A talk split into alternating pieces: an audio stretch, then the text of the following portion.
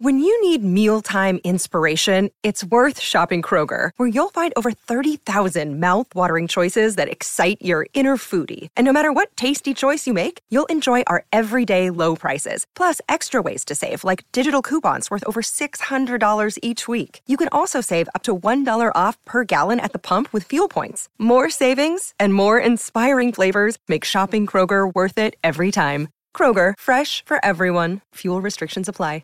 Zombie etiquette. Zombie etiquette show. Maybe this is why no one's dating me. Maybe it's just that you don't know how to use social courtesy. Oh, that's old fashioned. Watch how Lizzie Post. and Dan Post Senning. act as host and hostess. They know that courtesy means showing respect, thinking of the other person, real friendliness. I was just trying to think of something good to start this one off with, but I'm drawing a blank on this frigid, frigid morning. So Minus six degrees. It's ridiculous, but we are here for you. Welcome to another episode of Awesome Etiquette, which is very proud to be part of the Infinite Guest Network from American Public Media. I'm Lizzie Post. And I'm Dan Post Senning from the Emily Post Institute.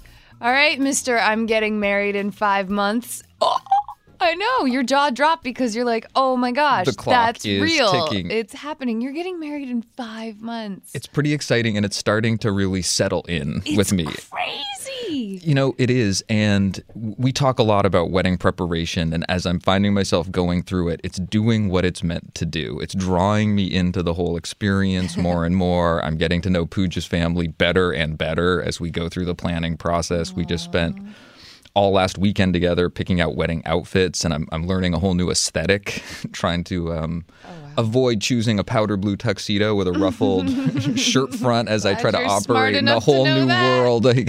Well, you've got like Indian options to choose from here. Absolutely. So I'm I'm both doing my my uh, my first real decision making about owning my first tux, Yeah. um, but also yeah, I, I'm not kidding when I say I'm learning a whole new aesthetic. I'm really trying to learn how to make good choices in a, a style that's not so familiar to me. Okay, now help help your littlest cuz out cuz uh, how how did you know with Pooja that it was her? Like I'm you know me, like I'm in the dating world. I'm trying to figure all this stuff out. You were in the dating world for quite some time before you met Pooj. Like what did it how'd you know? How'd you figure this out? I'll tell you, it was funny because y- you you witnessed our, our early dating, and um, it, it happened. For the record, I kn- and I know I've said this in like episode one or something like that. I knew the moment. I mean, I knew about it, but Dan was the one living it. and, so- and I really did too. Yeah. I mean, it's so cliched, but uh, um, You just it- know. Oh. she was a possibility from the start, and then that possibility just continued to unfold and unfold and unfold until it became a reality. Um, but that was one of the things that that um, it, it was clear because it was clear. so it really, it really does happen. It like really- you really do meet somebody that like. It really does. Wow. I'm impressed. I'm impressed, and I'm very impressed with Pooja. I love it every time she comes into the office. It makes it brighter and. She's such a sweetheart. Yeah, it was wonderful having her at Christmas this year. I mean, she, Dan could not have picked a woman who could just like fit right in. You and your brother both.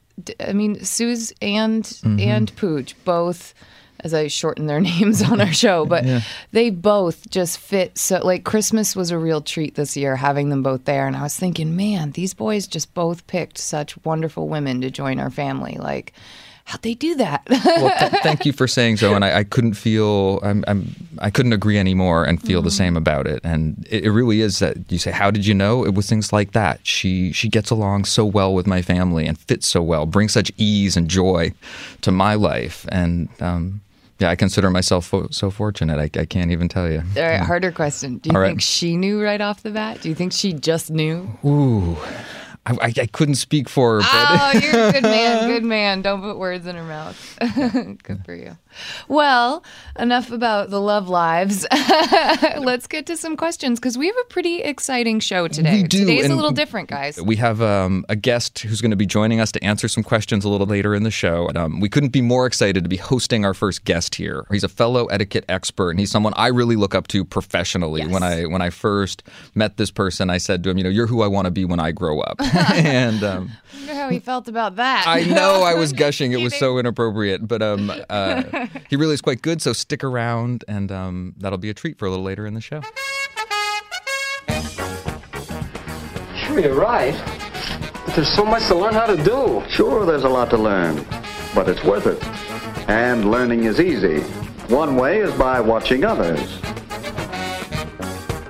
On every episode of Awesome Etiquette, we take your questions on how to behave. And today we have a very special guest. Steven Petrow is here with us to help answer some questions and also have a bit of a discussion. Steven writes the civilities column on LGBT and straight social dilemmas for the Washington Post, and Digital Life, a column about digital manners for USA Today. He's also the author of five, count them five, etiquette books. We're so glad Steven's going to be joining us today. This question comes from a listener who wants to know My husband and I have been friends with another couple for the past few years. I am closer friends with one of them. We like getting together with them, but there is a recurring issue that we don't know how to handle. They don't really know how to host. they never have enough food or drinks. Oh, Recently had one bottle of wine for six people. Oh, and they often will order pizza as a snack and ask people to chip in. oh no. it is usually a bit awkward when they inevitably run out of food and drinks early in the evening. We generally bring a bottle of wine, but that doesn't cover everyone. Oh, this is not a financial issue. I think it's just a holdover from college party norms, though we are now all in our early 30s. How should we handle this whole situation? I know that my friend is self conscious about her hosting abilities. Oh. Should we plan to bring over extra drinks when we attend? Hop out and buy more when they run out of drinks? And just plan to drink tap water? If she brings up her hosting abilities again, what should I say? Signed, wanting to be a good guest. Oh, good guest. You're a good friend too. But wow, that really stinks. Could you imagine going to a party and being asked to chip in on pizza that's a snack? It's not even your dinner. It's like and the beverages are running out. And I feel I feel for them and that's that's a really tough situation. Your friend clearly she she like you said she's a little self-conscious about her hosting abilities. So she knows she's not great at this.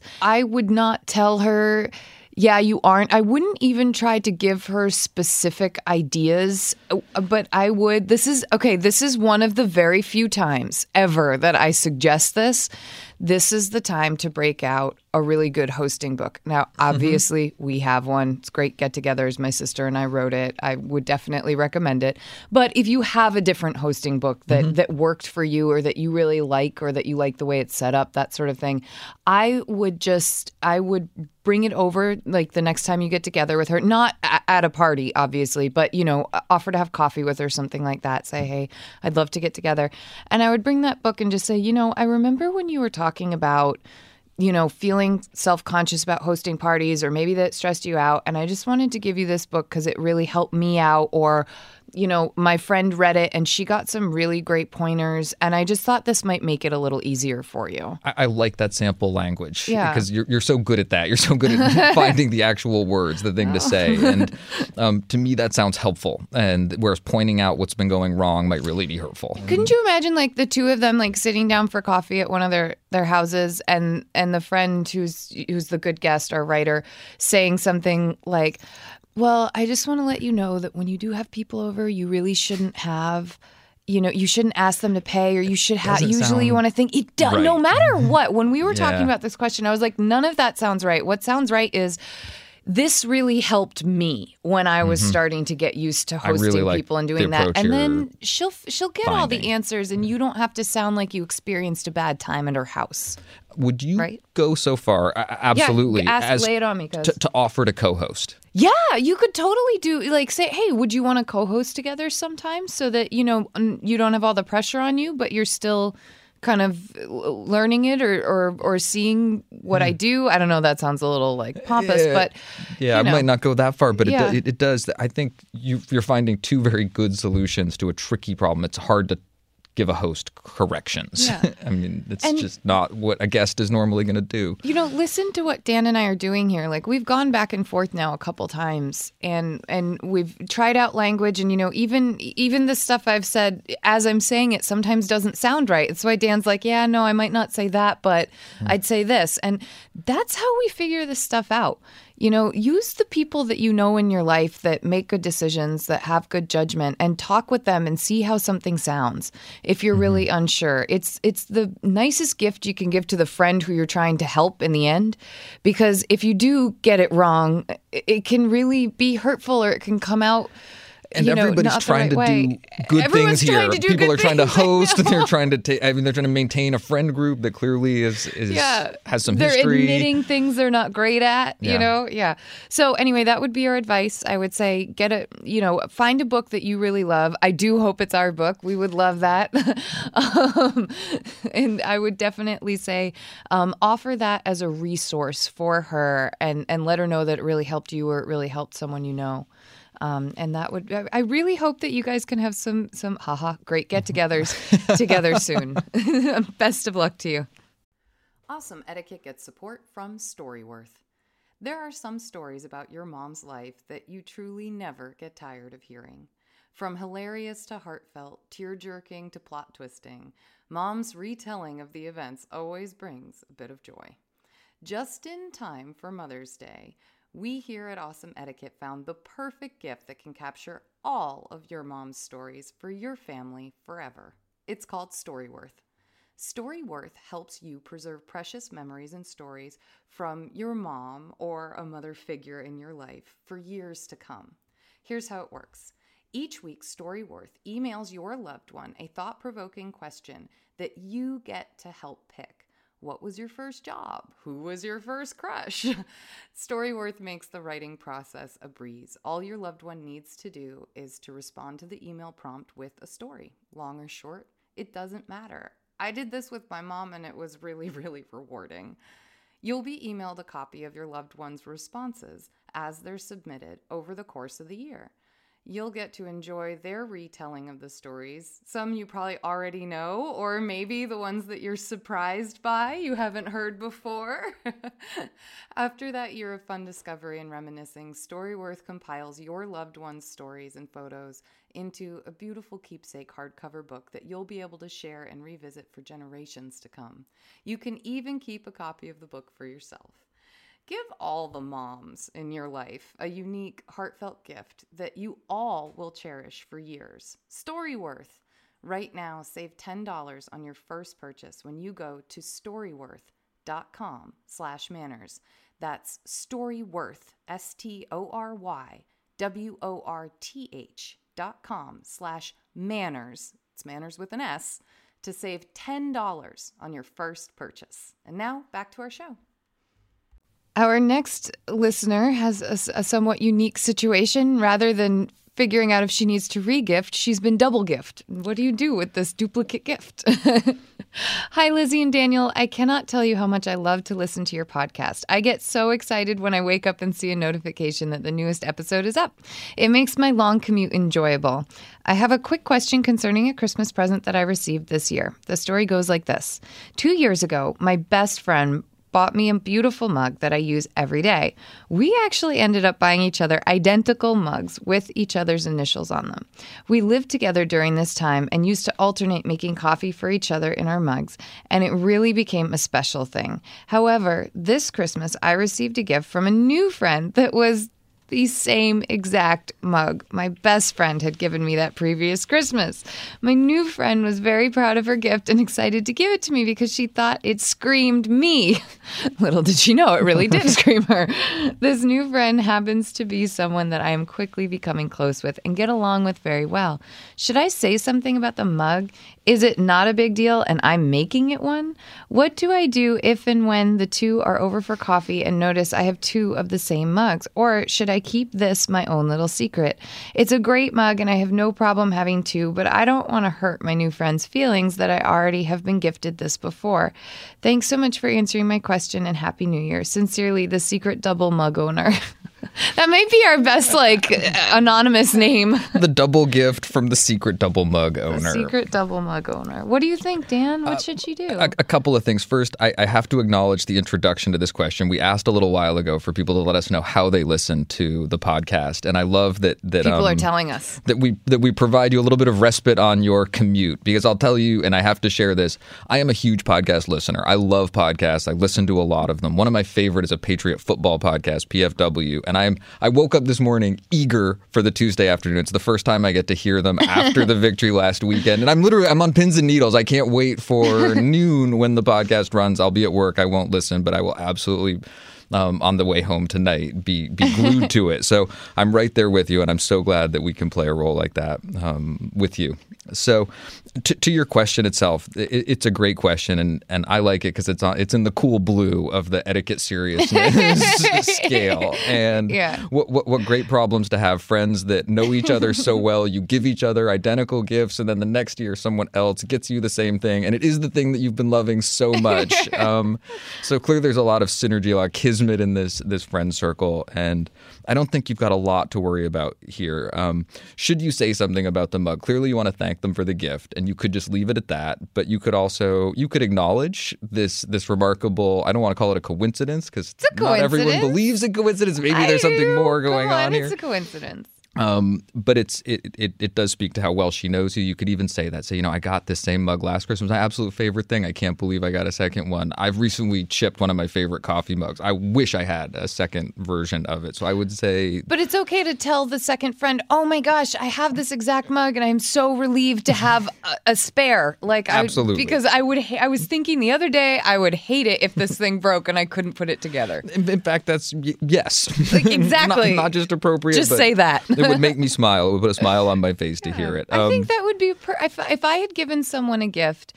And you were always going to be a little disappointed if they already have it, but if they expressed it that way, I wouldn't feel bad about it at all. not a bit. No, and I, I'd know I was right on the mark because I gave her something she already loved. Exactly, particularly when it is something that you that you I that, think uh, that's good stuff. that you enjoy so much. So Do we, is there anything else you would say to her? But that's pretty. I mean, wow, that's a short, quick answer. Look at us go. It is a short, quick answer, and we're glad you enjoy the show. And you know, you might even have some fun with it if you do have them over. Make two cups of coffee and put one in each hand, or um, but but definitely enjoy it. Have some fun with it. No need to no need to hide it or keep it a secret. And we hope that you keep listening and that you uh, keep taking some pleasure in the show. Good luck. Our next question has to do with a hosting and maybe guesting dilemma. it begins Hello, and thank you for a great podcast. We had a situation come up over the holidays that was puzzling, and I wonder if there could have been a better way to handle it. We were invited to the waterfront home of a person my husband works with for an invitation to view the Christmas parade of ships in the late afternoon. Other guests present were people my husband and the host worked with, and then other friends of the host couple. We had some drinks and nice hors d'oeuvres and watched the ships go by. A bit later, the hostess walked up to my husband and a few of his other workmates and asked them to please pass the word around that it was time for the work people to leave because they were going to get started on the dinner party for the rest of the guests. We found our coats, thanked the hostess, and quickly left. It was quite the awkward moment after such a nice invitation, especially as it had been a cheerful time up to that point. Would there have been a way for the hostess to state limits up front in the emailed invitation, to put a time limit in effect on the Christmas ships viewing happy hour? Is there a polite way to chase people out that does not involve asking guests to pass on to other guests that it's time to leave? Is there a better way to double book parties such as this? Thank you. LP, what do you think about this? I think all of her instincts are exactly right. This felt awkward because it is awkward. It felt awkward because your host did not handle it correctly. So, completely sympathize and understand. And your suggestion at the end is exactly what I would have told your host to do if the host had written in prior to the party. Um, and that is that you want to put a time limit on the Christmas ships viewing happy hour, which, by the way, I think sounds like the best title to Christmas ships viewing happy hour. I'm like, I want one of those every week. Um, so, what I would have done as the host would be to up, be upfront with everyone, say in the emailed invitation that, you know, we're, we are doing a small dinner party that evening. However, you know, that'll be just for a couple guests or a few guests, but we want to invite you all to our our Christmas ships viewing happy hour. and then you list it from 7 to 8 p.m. when the ships go by. And then people know that it's over at 8 p.m. And I would go so far also as to serve the dinner probably an hour after that. Leave that way, there's enough time, exactly, Dan, a gap. Uh, there's enough time for you to be able to say goodbye. Get people, you know, people get happy when they're, you know, at a cocktail hour. They've had a couple drinks. They're long goodbyes that sometimes happen. So you give it that cushion room. But it's clear from the get go that there is a small party for just friends, but we wanted to invite everyone from the office because we have this fabulous view and we wanted to share this with you for the, I want to say it again, Christmas Ships Viewing Happy Hour. I, I like what you're doing here because my, my initial reaction to this question is one where I, I, I find myself withdrawing a little bit because it Well, feels awkward. it feels so awkward. awkward. But you're really looking at what the host could do because some people really are they're generous hosts and they're Yes. organizing a lot of events. And if you do have a nice home where you're doing a lot of hosting, you're bringing lots of different people from different areas of your life Yeah, work and together. social, yeah. And so it's not just that you want to not do it, but you do want to do it well. I like that idea of the gap. I like the the advice about the start and finish times.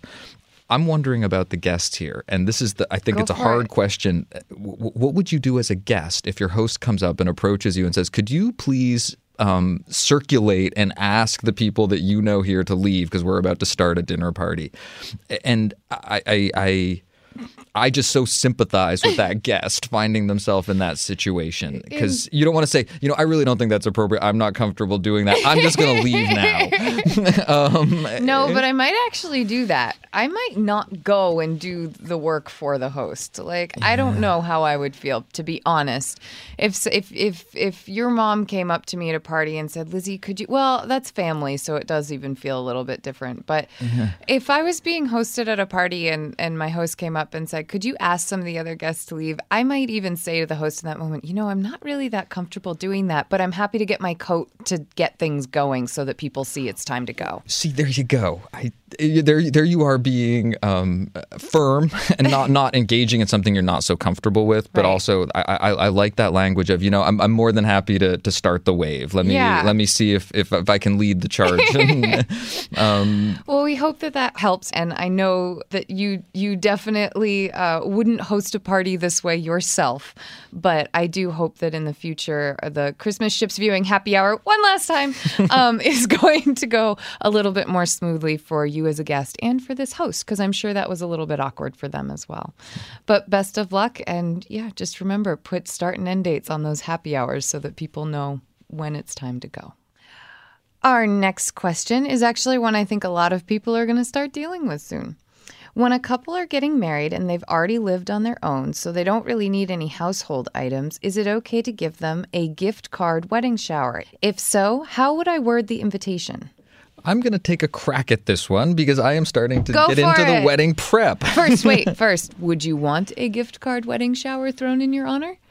Ooh, I hadn't thought of myself attending a wedding shower. I'm used to They the bridal Jill, shower, they but yeah, Jill no. showers where um, guys are there. I, I wouldn't be opposed. No? Okay. Cool. All right. So the answer to the question, Yes. um, showers are a very particular party because the intent of a shower is to shower someone, or maybe in this case, a couple, with gifts. So the whole purpose of the party It's is gifts. gift giving, and Yeah. precisely because of that, usually showers are only very close friends and family are invited. They're not big affairs. They're usually still smaller and more intimate affairs than, say, a large announcement party or engagement party. So already you're talking about a smaller subset of friends and family people also have theme showers. So it's sometimes difficult to get around the question of gifts on an invitation. Oftentimes the, the rule is you don't mention gifts on invitation, but for a shower, you might have a theme. This is going to be a kitchen shower, or this is going to be an hour of the day shower, or in this case, a gift card wedding shower. And and the intent of the invitation is to set people up with for success with the party, and you want to let them know that. So it's perfectly okay to put that on the invitation. In fact, it's important that you put that on the invitation. If you're talking about the details, um, maybe uh, registry information or preferred stores, you might uh, you, you could put that in the invitation, but you also might wait to get RSVPs to distribute that information or do it in the word of mouth way. That would be a little bit more traditional. It's not that you can't put it on the invitation, but you just might want to think about handling it like that also. Yeah, we hear both things at the Emily Post Institute. We hear that people want to go the traditional route of never having an invitation that has mentions of gifts on it and instead wait until the person says, Yes, I'm coming to the party, and then you can talk with them either over the phone or via email, however you requested the RSVP to happen, mm-hmm. um, about what a good gift would be. Um, but it, it's also a convenience thing. And a lot of people find it really convenient to receive the invitation and see that the bride is a size 10 and that she, you know, loves the color purple mm-hmm. and that you know her favorite store is such and such. I mean whatever it is that helps helps people be able to choose something on their own people are often very grateful for that information. So um, kind of think about your friends and family and whether they tend to go the more traditional route or whether they tend to go for the convenience. And either way it's perfectly okay to say you know this is a gift card wedding shower and that's probably going to be the title of your invite. Go for it. Um, w- one other thought thought that came up as we were thinking about the question was the idea that when people are giving gift cards, you want to keep the focus on the store that the gift is for, not necessarily right. a particular amount given. And if people were looking for tips or advice, this is when guests call and you're distributing, you might suggest that they uh, package the gift card or wrap it in a way that when you unwrap it, maybe it's in an envelope with the store name or in a card that makes the store that the card is for really explicit and clear. So mm-hmm. instead of being, oh, this is such and such for such and such an amount, it's, oh, thank you so much for the gift card from. It might even be something that you store. talk with the bride about and just say, when you open these, we I were like thinking that. that because everyone has such a different budget, that we just wouldn't mention the amount, but instead we'd say what store it was from. That sounds like a much cleaner and simpler solution. I really like that. I think well, that's smart. Best Lizzie. of luck to you and have a wonderful gift card wedding shower. Our next question is a bit of a follow up from a previous episode. Our listener wants to know I'm really enjoying the podcast. I was delighted that after doing wonderful segments on the Dinner Party download, you have expanded to a weekly forum. I'm writing to question the explanation given by Lizzie last week for the congratulations slash best wishes offered to brides and grooms. I grew up in a very large Italian family. My grandmother had 12 sisters, nine of whom had children. So I have been to dozens of weddings, maybe more than a hundred since infancy. I was told at an early age to never wish a bride or groom congratulations. Best wishes, salut, etc. were all fine. The reason is that congratulations was reserved for pregnancy, and to offer it to a bride was insultingly insinuating that she was pregnant. Is this just some weird familial rule? The norm in Italian and Catholic culture, or a more widely followed tradition? Again, congratulations on the podcast. I look forward to it every week. Thanks. Oh, Drew, our, our listener's name was Drew, and he did not ask to be anonymous. So I'm going to say, oh, Drew, you get. I've never thought of this before. I mean, last week my my explanation, although I, I know it was confusing to some, was actually more about the fact that you want to be saying the same thing to the bride and groom, or that I think you should be. Um, I don't really like it when they differentiate and say that one thing should be said to a man and another to a woman. I think there's times to separate men and women out, but I think there's also times when you don't need it. And this, to me, when I heard it when I was a kid, um, and as a young woman too, uh, was always just like, "What the heck?" and, um, and it's just the way it sounds in my head, but. I had never once in a million years thought of congratulations as being reserved for babies for pregnancy. And it totally could be but I um I have not heard of this as a wider thing. So it might be particular to your family. It also might be particular to Italian or Italian Catholic culture. Um, I grew up Catholic and had never heard of this, so I don't think it's particular to just Catholic culture. Um, but I definitely think it's one to kind of put in the hat and and keep around for sure. I I kind of like it. I do too. I, I love. I love actually like origins. it the more I think about it. and and who I mean this this this might be one of the roots of that particular particular courtesy, and I have no idea. I really don't. We might, this might be one that we research further and add as an alt segment later. Yeah. And and thank you, listener Drew, Drew. for sharing this Yeah. with us because it's it's uh, it's definitely a, a detail and a juicy detail, and I, and I always love hearing things like I this. know. Yeah. So unfortunately, Drew, our answer doesn't kind of get you any closer to having an answer. It just lets us know that this is now out there, and I kind of want to. I want to find out more about it. I think. Yeah. So, Drew, thanks for bringing it up. Thanks for the follow up. and it's just another thing to consider and that's so much of what etiquette is about is about mm-hmm. being aware and so having one more way to say oh you know i never thought that this could have those implications i'm so glad i'm aware of it now Absolutely. And I'll I'll also say we have a special guest coming in the show. We've talked about that. And we also have a special etiquette salute. And I want you to stick around for the end of the show. I hope you do because you're going to be part of that salute. so take good care. And thanks for the question. As promised, for our next question, we will be joined by a very special guest. Steven Petrow is here, and he writes the civilities column for the Washington Post and a column on digital etiquette called Digital Life for USA Today. He's also the author of five, count them five etiquette books, one of my favorites on weddings as well. i bet that's useful to you right now Steven, thank you so much for for joining us today. Um, welcome to the podcast. Welcome to Awesome Etiquette. Uh, Lizzie and Dan, I'm just so pleased to be here. oh it is so great to talk to you i know we've gotten to work with you in the past and we are very very glad to be working with you right now in the present so we have a, a, definitely one question that we, we would love your perspective on um, and if it's okay with you i'm just going to read it Yeah, and we'll get right to it jump in. Okay, great. so, Austin writes Good afternoon. I work for a performing arts organization in fundraising, and as a result, I interact with quite a few older individuals who donate to my organization. As older individuals tend to do, they'll sometimes make comments along the lines of, You'll find out in life that women are always right. Just remember that when you find a girl. Or, You don't have a girl? Well, we need to fix you up then. While I certainly appreciate their interest in my well being and understand their assumptions, the fact is that I identify as a gay man and therefore have no interest in finding a girl. Furthermore, I happen to be in a relationship with a great guy, so they don't really need to worry about me finding anyone at the moment. By laughing off their comments, which is my current go to response, I feel a bit like I'm not being entirely true to myself. I understand that it is not everyone's business, and I certainly don't think that everyone with whom I interact needs to know, but these are individuals with whom I'm supposed to develop a relationship. I see them not infrequently at donor events and receptions, and I don't like the idea of simply continuing to laugh off their jokes about my girlfriend or lack thereof. My concern is not that it would hurt the organization. The individual who brings it up most often would have absolutely no problem with it, I'm sure. My concern is how to politely let them know when I feel it is appropriate that while I appreciate their interest, I'm simply not looking at the moment, and even if I were, I wouldn't be looking for the individuals they have in mind. I don't want to embarrass or make them feel awkward, but I generally try not to blatantly lie about this aspect of my life, and it seems like I'm verging into that territory. Any advice would be helpful. Thank you so much.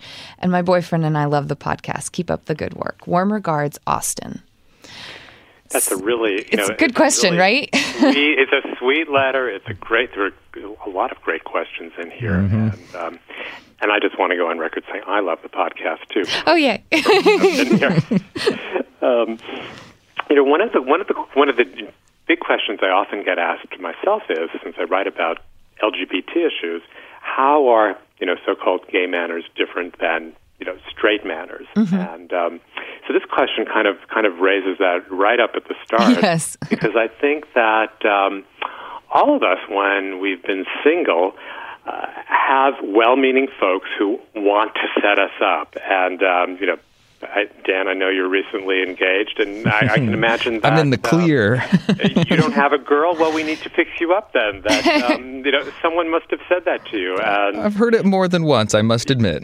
you know, and I have to say, it kind of it kind of irks me because generally this happens like in somewhat of a professional setting, and you know, setting someone up like this, it's personal. So uh, for everybody, I think you know. Boundaries are important, even though this is a well-meaning ask. Boundaries, folks. What a great reminder. um, you know, and he often says, you know, I understand that my sexual orientation is not everyone's business. Um, his personal life is not everyone's business. Yep. So that you know that's that's one one point here. Mm-hmm. The best answer I would have for Austin mm-hmm. would be to bring his boyfriend to an event. Hi, I'd like you to meet so and so, my boyfriend. That is perfectly fine, more than perfectly fine. That will answer all questions, and um, and I'm sure this particular individual would say, "That's wonderful. I'm so glad to have met him."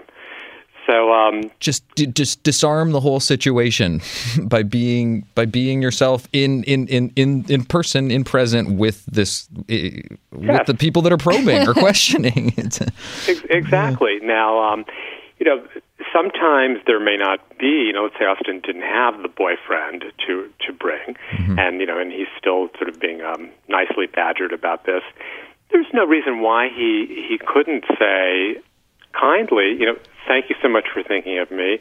Um, you probably don't know that I'm gay. Mm-hmm. Um, and uh, and leave it at that. I, had, I I took a question like that recently when I was in Washington, and the questioner felt that in some way this was flaunting his sexual orientation. Mm-hmm. He, he used that word, and um, you know, I, I don't think there's an aspect of that. It's just a it's just a, a statement of fact, just as anyone would say, "This is who I am," and um, that's really what sort of equality is about. So, um, I, I, I, pardon the interruption. I, I, sure. I, just couldn't agree more. I mean, the, the, this question of flaunting seems so strange to me because the, the, our relationships, despite our best efforts to keep our work and professional life separate, come up, and they come up in all kinds of contexts. And I think it's why it's uh, really important to have have discussions like this, but to, to talk about how, how it's not flaunting to acknowledge that you have a personal side to your life and, and to feel like you can be honest about that. And, and that was definitely sort of where, where the end of this question started to go, where I, I say to myself, we often talk about how important um, honesty is to good etiquette. And yeah, absolutely. And you know, and, and the very end of this question, I can see that Austin is, um, you know, he's hesitant to do this. There's, um, you know, he's there's um, there's a concern, and um, I just want to say to him, you know, there's no reason to be concerned. You know, you're in a you know you're working for a great organization. It sounds like these are wonderful people. Just be yourself. So and um, and, um, and enjoy having your your partner or boyfriend with you at, at some event. That's something that I was going to ask you because, you know, to me, I, I look at it like, of course, why wouldn't you you bring your spouse or your partner um, to an event, you know, and, and just because you are gay or lesbian or um, bisexual transgender, or transgender, bisexual, that, poly, that it it shouldn't be something you feel you have to hide or that you feel might make others uncomfortable. How what what is that like as as someone who identifies as something other than straight? To have to navigate that territory because as a straight woman it's something i never think about. I wouldn't hesitate if i had a boyfriend i would definitely bring him to emily post events that we have. I mm-hmm. wouldn't hesitate to think about it. And when we got this question i remember one of the very first things i thought was oh my gosh like this this guy has a wonderful relationship and he's being bombarded with you know offers to set him up with women that obviously it's not going to work yeah. yeah and and it just it just gave me sort of um, a little bit of pause as to like wow I don't, I, I, it doesn't even register with me whether, you know, it, it, registers with me whether or not I'm at a point in a relationship where I should be mm-hmm. asking a boyfriend to come with me. Right. But not whether or not I should be making it known to my coworkers that, you know, I'm straight. And so, I mean, granted, a little different here. I do work with my family, so they kind of know I'm straight. But mm-hmm. how I, I just, when, when you're advising people, and clearly your advice to Austin is, is bring your boyfriend, don't worry about it. How do you kind of get them to believe in and feel comfortable with that when it might be something that they are a little bit more nervous about? Well, let me just also, I, I love what you just said, Lizzie, and um, especially, you know, so your whole family knows that you're straight. They do. We, I, I do we? But, you know, I know that there are a lot of posts, and, and Daniel and I have joked that I would love to see a family tree one day, so I can see everyone's related. Oh, but, we will do that. but, um, but you know, sort of what you get to is that the default assumption also is that everyone is straight, and you know, I don't know your whole family tree. It's possible, actually, that there are some, or there's someone who is LGBT in in the Post family, and probably, you know, he or she or they would be assumed to be straight until until they came out. out. Exactly, very true. Very um, true. so I just want to sort of raise that um, sort of general default that that we have. Um, you know, interestingly, I'm working on a question for my own column um, from a college senior um, a woman who has been out on campus and is now applying for jobs and uh, is trying to sort of navigate how to stay. She wants to stay out, but she doesn't want she doesn't want to flaunt it in her resume or in her job interviews, nor does she want to lose the job. Um, yeah. And so um, I'm still working on the answer, but the concern is that you won't get a job, and that concern is actually you know based in in in fact. 29 states you can be fired just because you are LGBT. You know, that's what? the majority. Mm. Yes, is that for real? States. Yes. You mean that we've now we're we're crossing no, marriage equality in many states now, and we still can fire someone for their sexual orientation? Just for that reason alone in 29 states because there's no federal protection. Steven, I wish you could see Lizzie post. We've got to pick her jaw up off the table. Pointing thing I've heard in a long know, that breaks. Uh, I'm yeah. sorry. So that, really, you know, I'm, I'm just going to say it. I'm pissed. Concern. That's terrible. I know. You know, it, it's interesting, Lizzie, with the emphasis and success of the marriage equality stuff. Um, many of the other um, uh, equality measures have have really lagged, and uh, no kidding. You know, so like I live in North Carolina. Now it's legal for um, Jim and me to be married. Yay. I could still be fired here, though, in this state for for being gay. Oh my gosh. So so so that is a concern, you know, when we're talking about workplaces. No kidding. That it put actually it puts a whole getting back to Austin, it puts a whole different spin. Even though he seems confident that his his boss would be okay with it. Um, right. I, I could understand the trepidation a lot more now. Yes, so that's the trepidation. And then um, I just saw a study that came out a couple of months ago, and it it um, it indicated that same applicant, if they appeared to be gay on their resume, had a 25% less likely chance of getting the same job with everything else being the same. So there wow. still is, you know, there's still bias. So that is kind of the larger um, pool that Austin and others operate. No in. kidding. And um, and no, and for the, I don't know how old Austin is. You know, for those who are of um, you know in midlife, that came. You know, we have come through a lot of this um, LGBT civil rights movement. But we remember, um, you know, how hard it was. And I was actually over at Duke yesterday, where I'm an alum, mm. talking with um, undergrads about how students in the 1960s, mm-hmm. I'm not that old, were um, were routinely expelled from the university because they were gay. Oh my gosh! You know, and that um, you know these undergraduates were like, really, Duke? Yeah, yeah, yeah no, and, and, not that long ago. Like in your, in your in the lifetime, if you're talking to undergraduates yeah. now in their parents' lifetimes, or right, even exactly, and um, and they were reported to the State Department and the FBI. I mean, this, wow, uh, this happened at Harvard before that. You know, so um, uh, well, there's a like a, there's a lot of history that that's actually behind Austin's question too. So we've so we've we've heard your answer for Austin that you think he should his that that if if you were in his shoes you would say you know bring bring your boyfriend to an event, let it be known in that fashion.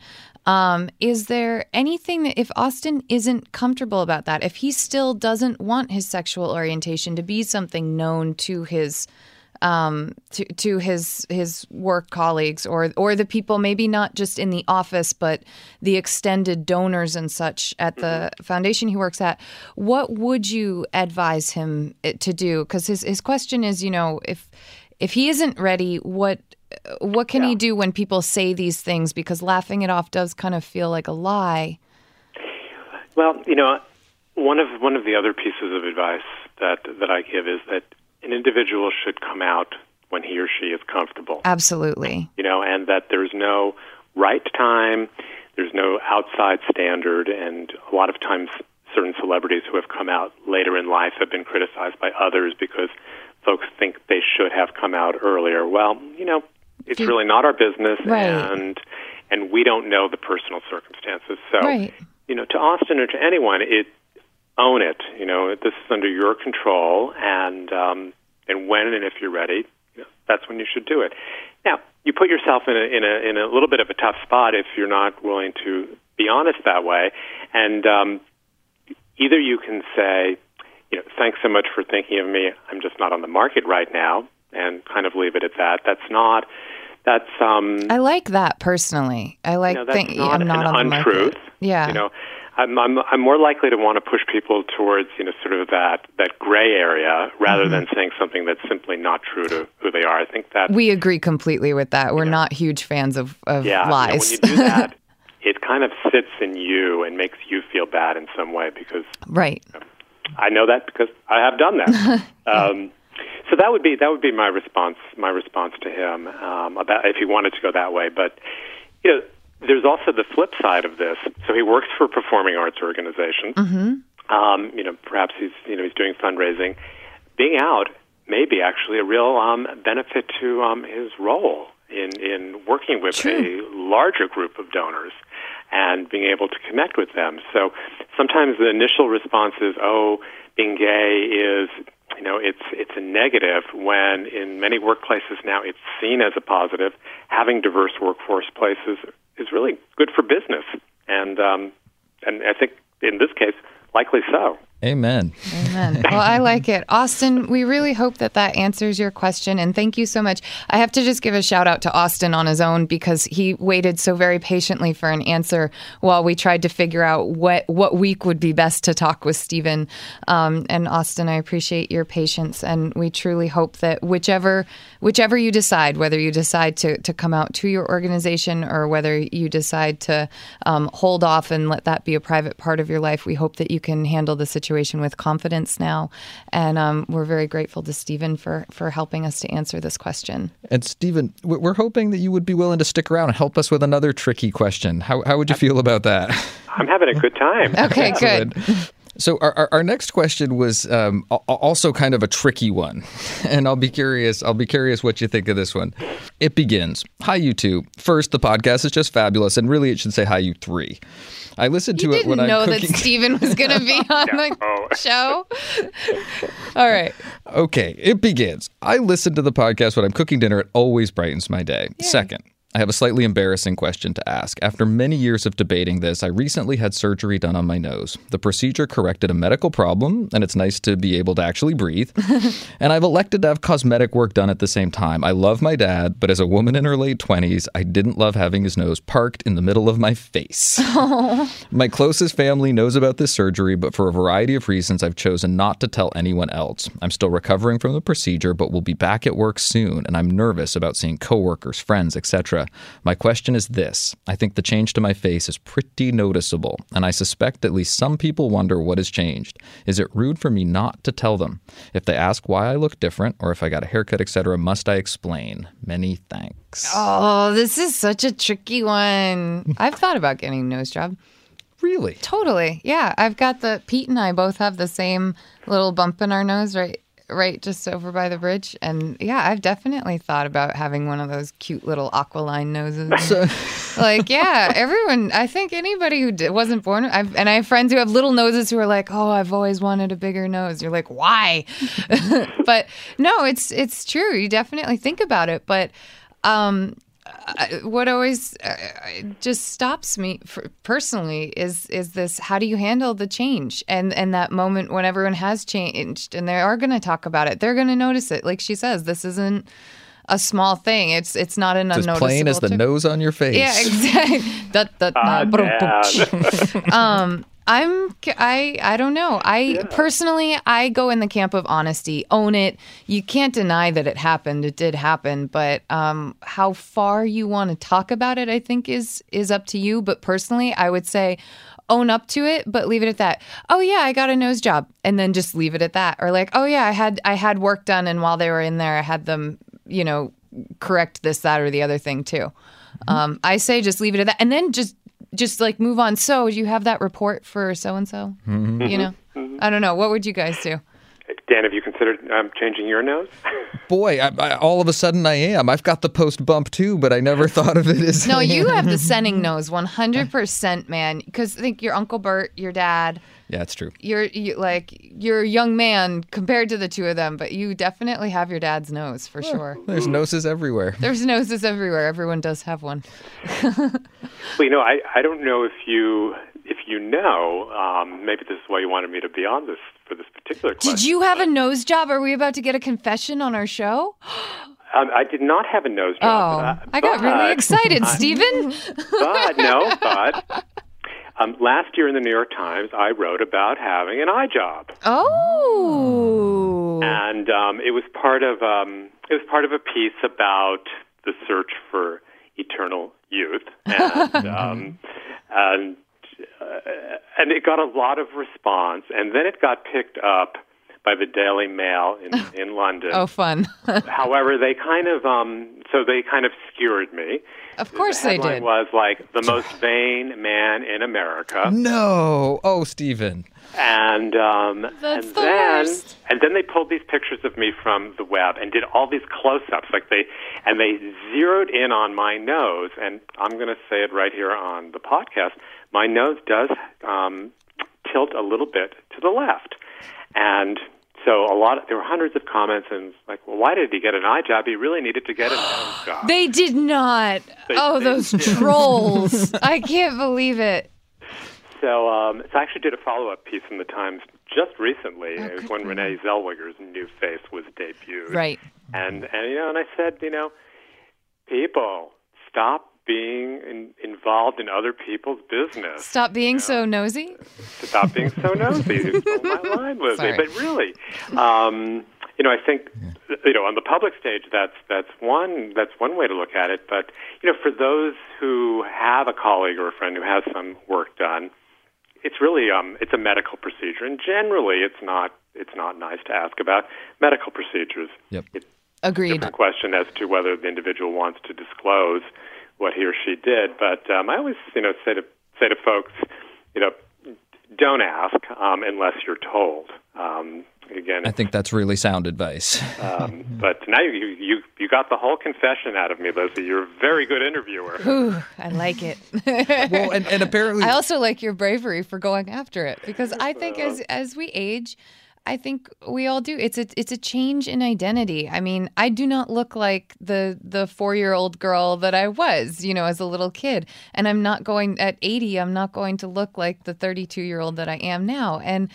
I think that when you you live with your face for a really long time and I think you should be completely happy and confident in it and we live in a day and age where there are ways that you can change it if you see fit and I think that people should do that if they want to. I couldn't couldn't agree more. And, and just to, since we're being confessional, I about two years ago had the LASIK surgery, and I didn't think of mm-hmm. it as a cosmetic choice at the time. I just wanted to see, but I don't wear glasses anymore. You're and I not wore glasses for glasses anymore, twenty yeah. years, and it really did change my appearance. And I I walked out of the building thinking, you know, that was elective. It, like I could say it was medical, but it wasn't medically necessary. I chose to do it, and it really changed my appearance. And And look at um, what And now he's getting married. No, I'm now just you're kidding. getting I'm just totally kidding.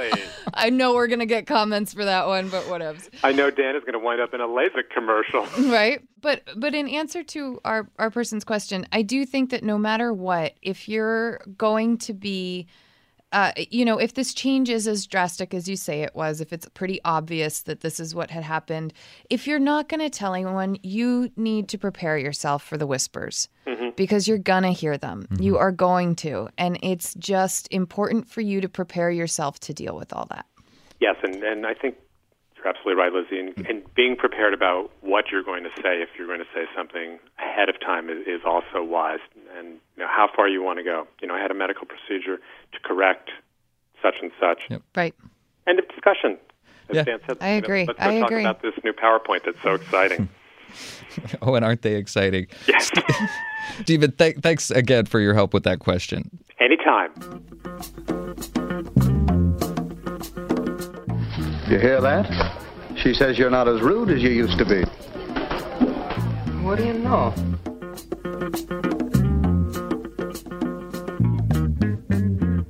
Thanks to everyone for sending in your questions. You can submit your question to awesomeetiquette at emilypost.com. You can also send them in via Facebook and Twitter. Just use the hashtag awesomeetiquette so that we know you want your question on the show. So, as we've gone through our show today, you've listened to our wonderful guest, Steven Petrow, and we asked him if he would stick around a little longer for our alt segment today just to talk about life as an etiquette expert. I mean, we are in a very small pool of, of people with this job profession, and it is kind of a, a strange thing. Uh, Steven, I'm sure that you run into the problem that I've talked about with Dan millions of times, which is that anytime you go anywhere and you say what you do, the next thing is you turn into everyone's private etiquette coach. Oh, I have a question for you. And you're in your brain, I'm sure you also just go, Oh, I bet you uh, do have five more after it too. And I've got a book to sell you. I know. Oh God, that's a good line. We're gonna Oh, need to use that. but how? What is it? What is it like for you? And you, you definitely kind of uh, have. You, I mean, you're an etiquette expert across the board, but you also do have this wonderful niche of of sort of being a, a um, LGBT uh, etiquette expert. I almost said wedding etiquette expert, and I was like, no, just etiquette expert. And um, and uh, sort of tell us about what it's like in your world uh, as as an etiquette expert. Well, you know, I often get asked the question like, how did how did I become an, an etiquette expert Sure. myself? And at, at least you guys have a really good genetic answer. What we guess you were born into it. I don't know. I couldn't avoid it. What's Yeah. your excuse? and uh, you know, I, I often joke and say, "Well, yes, when I was eight years old, that's what I wanted to become." Of I course, like a- that one. A, a complete untruth. Right. Um, you know, the the closer to the truth is that um, I have been a journalist for a long time, and Mm-hmm. most of the um, major etiquette experts, um, going back a hundred years, sort of shifted over from journalism, and I believe that's Oh, wow. true of Emily Post. Um, Judith Martin um, had been a had been a journalist at the Washington Post, and um, so it's a little bit, um, I think, the curiosity of the world that I um, that uh, Oh, I love talk that. about, and then I don't know about you guys. Some effort to impose order in a world that is very confusing to me uh, and to others, and um, Well, I'll, I'll tell you this. One of the things that really drew me to your advice is it's it's so grounded in um in values. And Yes. It's it's ethical. It's moral. It's uh and and that's really the framework that we operate from at, at Emily Post. And it's one of the reasons I was so looking forward to having you be, be part of this discussion. When you talk about holding the line and both uh, having a curiosity about the world, which I think is such a such a, a, a trait to cultivate in oneself, but then also to have um, a sense of some responsibility to the world, I think is also an important part of it. And and I I really appreciate that perspective as well. Well, likewise, likewise, Dan. And can I toss up a question for the three of us that's related? Yes. And you know, because I I sometimes say, well, you know, I'm an etiquette maven, and I don't I don't really know whether maven is feminine or masculine. it sounds feminine to me, but you know. Daniel, being a guy in this business Mm-hmm. seems a little different than Lizzie or Peggy. Um, Yep. Uh, It what do sure you What do you think about that, Dad? I, I, I chose two professions in the world where um, uh, I, I find myself sort of strangely in, in the minority. I worked in professional dance, where you have many fewer men than women, and now in the etiquette profession, where o- oftentimes people do. Um, Emily got started in this field because people assumed as a woman that's what she would be writing about. Should I say she applied her, her intelligence to her area of agency, the social sphere. And it's true today when the producers for national television are looking for people to talk about etiquette, they gravitate to the women in the family. And I really give a lot of credit to my uncle Peter. He was the the man that, that cracked the nut, so to speak, who said, you know, I can be an etiquette author too. I can be a part of this tradition. And um, I, I I really appreciate the I- I may, might even call it trailblazing work that he Yeah. did in Generation Four, saying that that that this is not just the territory for the women in our family, but that, that men can do this work also. And he also, I, I remember him saying, you know, kind of giving you the the warning speech of this is going to be hard. They are going to ask for the for the girls, meaning my sister and me, over you. And there are times when even if it's your bailiwick, when if it's your you know category that you're really strong at, they'll still want that female voice, and that's a really hard thing because everything Dan has to say is just as valid, just as strong. He's a very good looking guy. So it's not like you wouldn't want him on camera or on your show.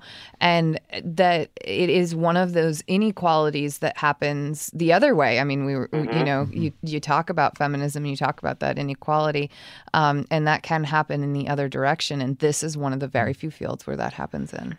Yeah, that, that's very true. And I just want to do a call out to your book on online manners, Dan. It, you know, great book, first book in the field, so useful. So, um, And and and and I'll I'll do the similar callback Nope. the the No. column in USA Today. Brilliant. really nice to see it on the national platform. Mutual Admiration Society. I know. We're all members. And I'll tell you, uh, just as a, a way to start to walk us out the door, one of um, our great listeners suggested that we call this segment "Social Studies," and Who did I- that? I missed that. I did not see that comment. I want to see that comment. I think it's absolutely brilliant because Social um, studies. I, I like the idea of a discussion that's about how we are as social beings and creatures. And uh, I like that phrase. um, I would like to be a good guest and um, reciprocate your hospitality today and invite the two of you to join me on one of my Washington Post live chats in the next couple of weeks. we would love that. That I would so be enjoyed this, and we very can, we can take it to another into another audience. I love. I love it. I love it. I love it. I love it. looking forward to it already. Yes. In other words, we are RSVPing yes, and we're RSVPing yes right now. and thank you for RSVPing. Period. exactly. Steven, thank you so much for joining us on the show today. We think your advice is absolutely invaluable, and we really hope that we can um, have more guest visits from you in the future. I would love that, and we'll see you soon. Yes, we'll see you Thank soon. you so much, Steven. All the best to you. Social courtesy does pay, doesn't it? Thanks. Each week, we like to end our show on a positive note with an awesome etiquette salute to someone or a group of people who are out there making the world a nicer place. Dan, who's our salute to today?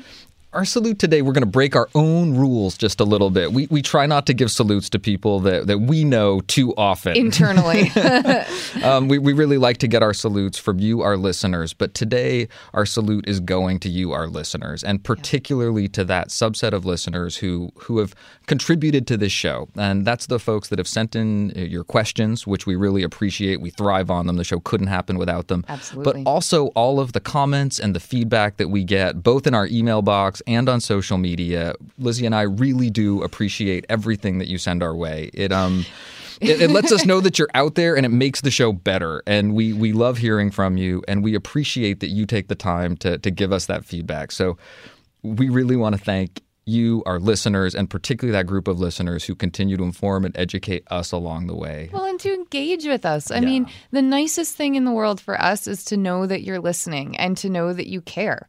And, um, you know, even when you send us something that you didn't like, it lets us know that you care. Well, Dan can say particularly. I might not say particularly, but I'm just a little bit more sensitive. That's all. But it is, it is true. We appreciate that you care and you care enough to write in and that you do, um, you get something out of the show. And that's what we always believed it was there. And we're so grateful to American Public Media for giving us the chance to then explore whether it's there. And you all did us the wonderful service of writing in and proving to the world that etiquette matters and that what what we say makes an impact on your life. And we're very grateful for that. And we're getting close to our 20th episode. We're hearing from people all over the world. And I, I, I couldn't say it any know, better right? than Lizzie just said it. We're so grateful for all of you. So thank you for what you do. Like we say, you're out there hopefully making the world a nicer place because this matters to you. Well, now, wasn't that better? Look at the effect of a little politeness.